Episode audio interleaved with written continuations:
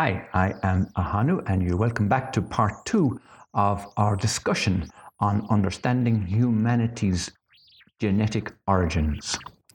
If you missed the first part, we encourage you to go back and have a listen because the questions just kept coming in, and many of those first part questions are given further understanding in this, the second half. And by way of a summary of these two sessions together, entitled Understanding Humanity's Genetic Origin, we found that what we've been read and what we've been taught are two different things, and they're not always correct. We realize how much we don't actually know. We found out how much of our history has been hidden from us. We found the real purpose of control dogmas on earth we found who the elite are and why they want to keep their bloodline pure. We found that it is possible to change our DNA, and we found we can consciously increase our frequency. You may remember that in the first half of this episode on understanding humanity's genetic origins, who were the Nephilim? Did the Nephilim mate with humans? Where did the Nephilim come from? Were the Nephilim barbaric? Did the Anunnaki create the Nephilim? Are the Nephilim related to the Elohim? Are we the offspring of the Nephilim? Are we the offspring of the Anunnaki? See where this is going?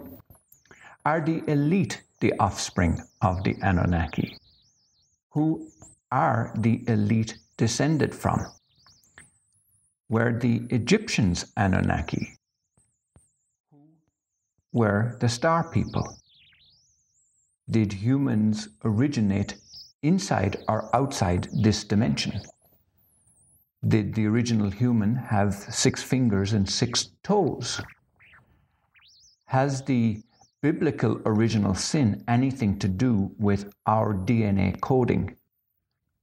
Is Genesis just a summary of millions of years of evolution. So have a listen to our conversation and let us know your thoughts. And we're back, Ahanu. Aren't we having a quite an interesting conversation, as usually happens when we start this? So where were we, Ahanu? Let's continue. Right.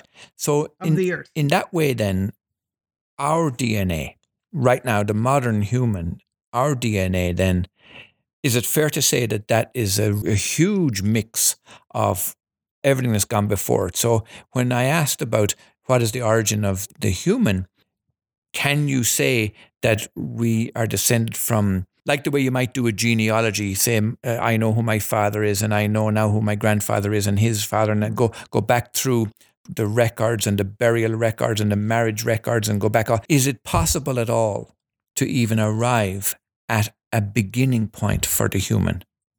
Well, not when you have angelic humans and then you've got Pleiadian humans and then you've got if I went back to an original, I'd say the original let's see. How can I say this? When we talk about mixed breeding of races, right? Which is after the fact, right? Now you've got all these different races here and they except for the elite, they try to keep themselves thing, but even they've gotten diluted somewhat. You know what I'm saying? Hmm. In recent times. But it looks to me that it was you had all these races of beings that had come together in Atlantis. That in Atlantis there was many, many, many different races of beings that had taken up residence here, let's just say. And after that, we had all kinds we had, you know, Germans mating with French and French, you know, mm. that evolved to countries and countries species intermingling and so now we do have a human race that is very mixed. Right. A lot of different things present in present day. Right. And that's why you could take a DNA and you could say, oh, I've got part Native American, I've got part yes. Middle Eastern and all of this because that is the mixing of all these different species across the board that ended up mating with each other and producing a soup. We're we're a genetic soup at this stage. Okay, now you're Irish, right? But if you did your DNA, you might find that you were also German or you were also Italian or, you know, it would might be well, certainly there. the Celtic races originated they say, in the Middle East way back. But that might have been at the time of Sumeria also.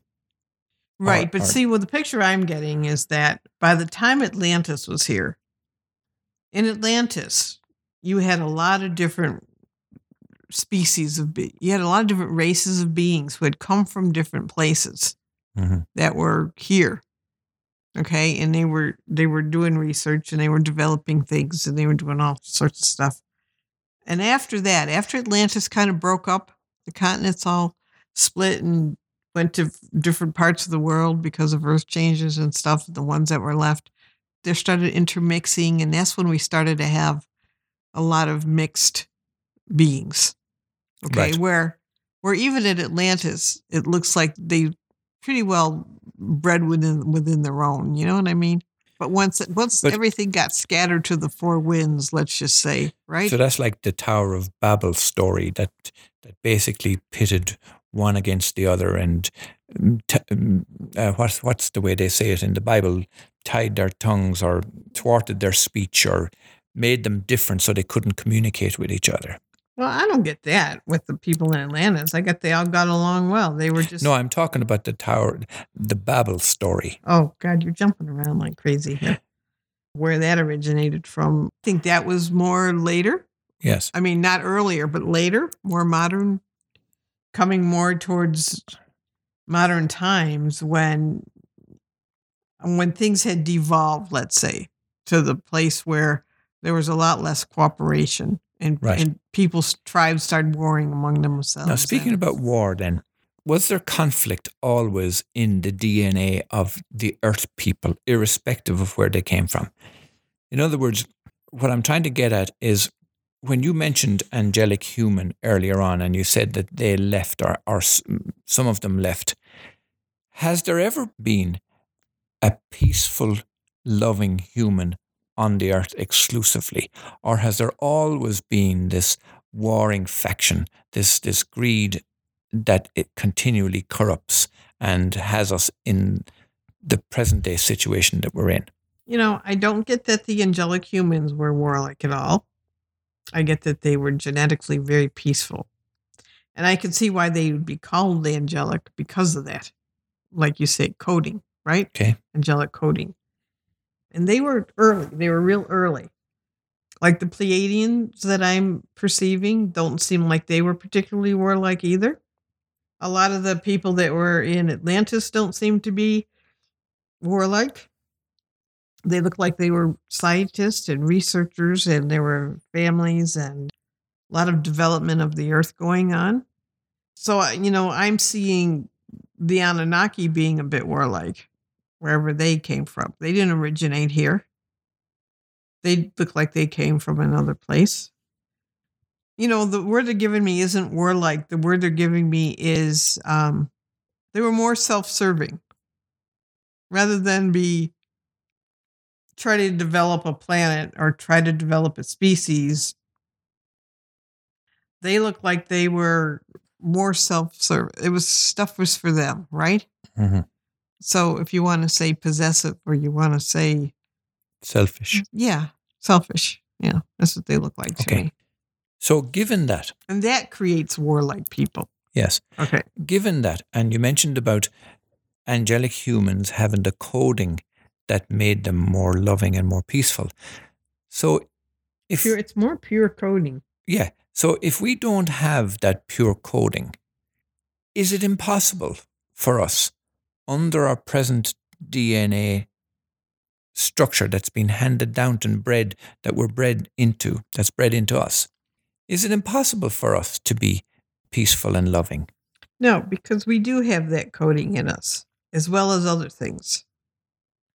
But we do have that original coding. Yes, but it, it must there. be proportionally, though, it must be a small amount. No, not necessarily. Not necessarily. Okay, but this is when it comes down to now. Here we are, this day and age, with you know teachings that are telling us that we're a mixed bag, basically, and we we have to be conscious of what we're choosing. Mm-hmm. Okay, because that determines which aspect of all this mix do you bring out in yourself, in yourself, in your world, But the coding is there, the potential is there to be all kinds of things. It's like they say that, you know, every human could be pushed to murder, right? Yes.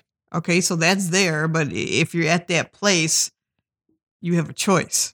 You could energize that part of yourself or you not, whatever. So that's really what it's about. It's like. Well, in a way, that's the Lord of the Rings story, too, isn't it? That every human would be pushed to cannibalism also for out of necessity for survival, as it were.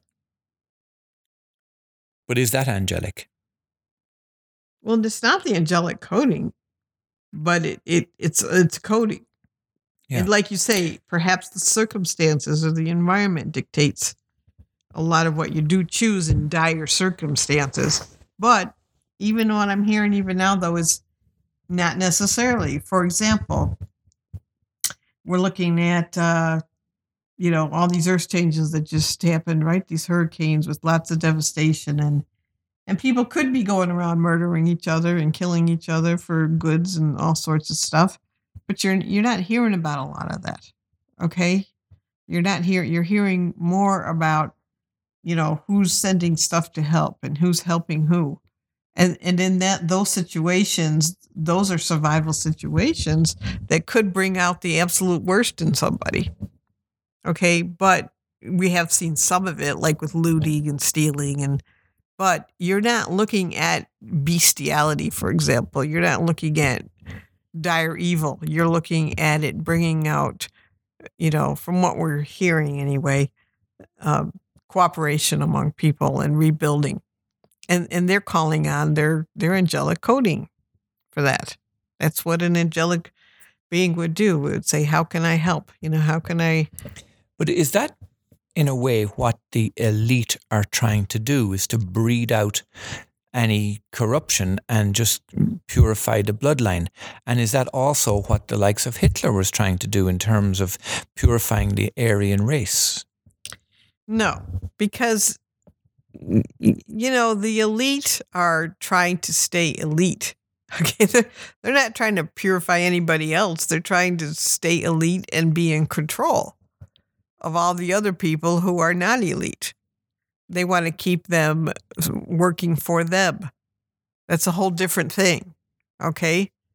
And Hitler, Hitler was really distorted in his mind about that because an angelically coding being, you know, would never murder somebody. Instead, you know, they would try to uplift uh, those people. You know, so if you if you think of stories of avatars that have come here and and tried to um, you know teach people to make different choices and do good and in a way you can see where all the rules of religion came from right? Get the get the the soup to behave you know what i'm saying? Or go to the high moral ground in other words you know? Some of them had that you know as part of their program however it didn't always turn out that way as we know but that's a good example though because even when somebody's given guidelines into choices and what those choices could be with what you're made of. So let's talk, because we're really getting off on tangents here, but let's talk about people who are born again, for example, right? In a way, you can see how they, why do they consider being born again as being saved? Because they're making a decision to turn their lives over to something that is loving and benign Okay, they're basically saying, I understand that I'm a mixed soup, but I'm going to make a choice that my life's going to be good. Okay, that I'm going to be aligned with with a higher moral consciousness, and that's that's my choice. So therefore, in a way, they are saved from all the lesser choices that they could make because that decision keeps their minds on a straight path, right? Now, there may be distortions in terms of judgment and all that stuff, but you can see how religions would be guidelines, Ten Commandments, all of that kind of stuff to keep people kind of choosing moralistic things as opposed to acting on the parts of them that might not be so honorable. So that's what that's all about. It's just that you got it mixed in with control dogmas that evolved out of that and stuff like that by people whose consciousness was not of the highest order. And we see it now with all the pedophile stuff that's coming out in the priesthood. Well, where did they go wrong? so you, you got this whole big soup, but inevitably it always comes down to what is an individual going to choose? Given that you've got all these parts of you that could react in so many different ways to all kinds of situations, it's still up to you which way what do you align with? And you and i have talked about this before in terms of frequencies right? Which frequency are you going to we do it with paradise earth. We take people into a meditation and we have the quantum jump to the frequency of paradise earth so that they can feel it and experience it and we understand that we're jumping a different time track of the earth one that is has become paradisical and so we're consciously switching tracks to that choice. And by doing so, you align yourself with that energy. So, yes, people on the earth have angelic coding. Some have more than others. Some could have a stronger portion of it than others. Some have a pure memory of it or whatever. And then you've got people who, from all kinds of different past scenarios. But it still all comes down to what are you going to do when you're presented with a choice that either that aligns you with whatever particular coding could have happened in the history in the earth good bad ugly what, what are you going to do so this is why this is why when we look at our world today and we look at the mixed bag that's going on and all the different reactions and all the different choices people are making it's very revealing to see which part of them comes out and which part do they energize when being put in these different scenarios. Well, the part that I see coming out, Angel Rose, is reminds me of the story of how they train the Indian elephants. And what they do is they get the elephants when they're very young. And I'm likening this to our DNA when it's young. Right? So you take a young elephant and they chain it they chain one leg to a very, very strong stake in the ground. And the young elephant realizes very quickly that it's chained and it can't move. It's restricted, it's limited. And again, the parallel here is our DNA being restricted, being limited, and coming to a place in our minds where I can't do that. Like I can't fly, I can't breathe underwater, I can't survive without food. These limitations that we believe we have. And then as the elephant grows up to be a huge, strong, monstrous being, still has the belief system inside itself that even the smallest chain can hold it. Once it feels the little tug on its leg, it doesn't try to uh, break it because it knows that, or it believes that that chain is strong enough to hold it there. And in the same way, I believe that humanity is limited in that way. I believe that our potential is severely curtailed somehow. Now, how that happened way back, whether it was the Nephilim, the Elohim, the Anunnaki, whatever beings or races of beings, or whatever circumstances there were, or whatever fall event took place, I do feel that there are limitations on the human capacity, and the potential is there for sure. But that's why you have people who will not or feel they cannot act against an oppressor. It's why you had millions of Jews walk into gas chambers because they did not know that they could resist. They did not realize that they could say no.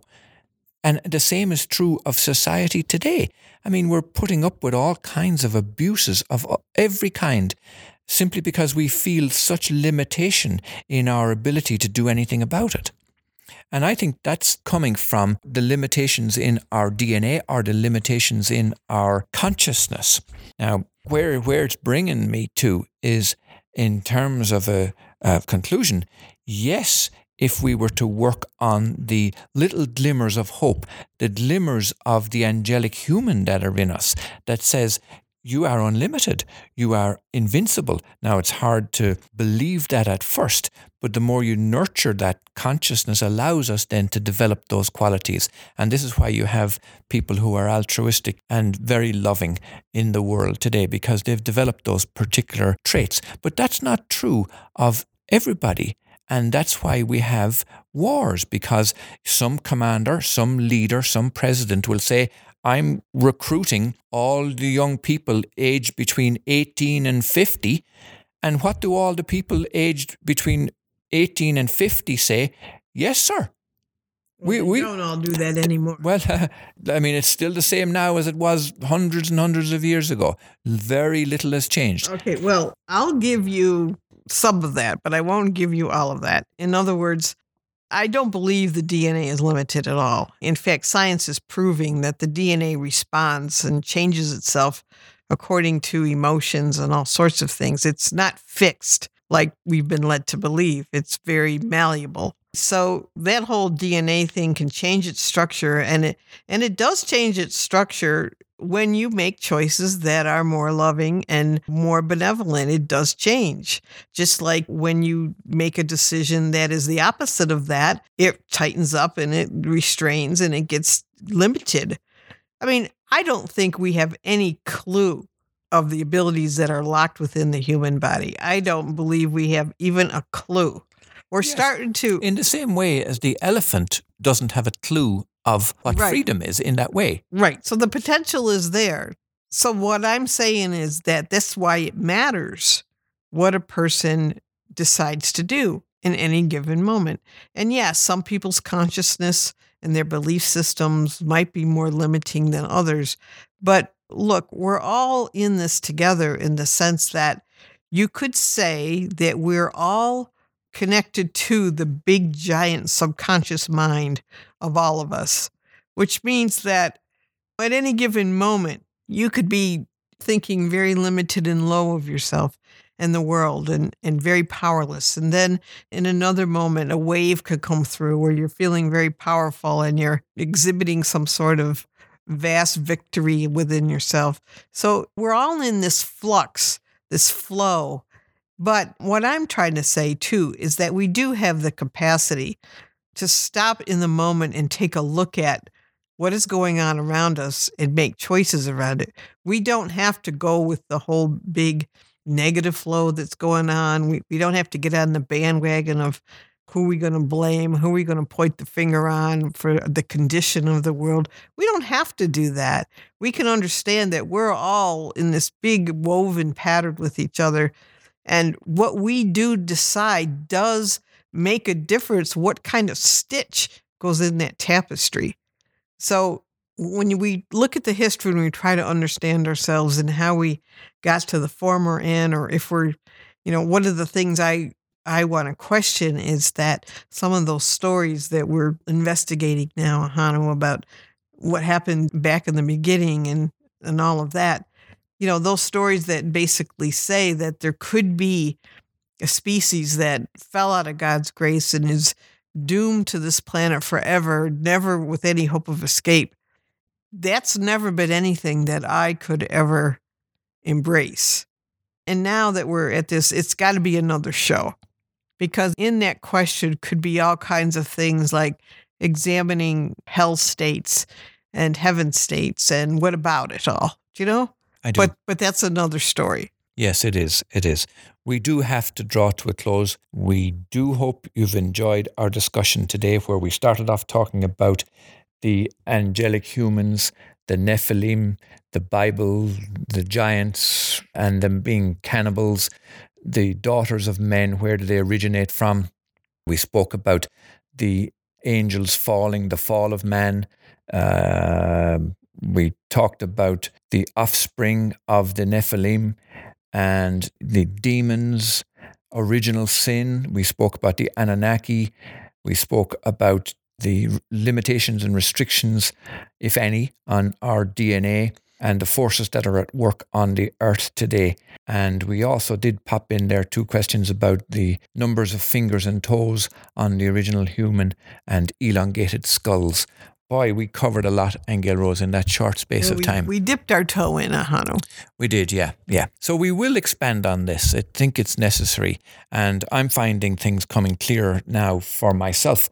And also, I do know that these are the very kinds of questions that a lot of people want to answer but don't know how to frame them, or maybe never even ventured to look that far back in history.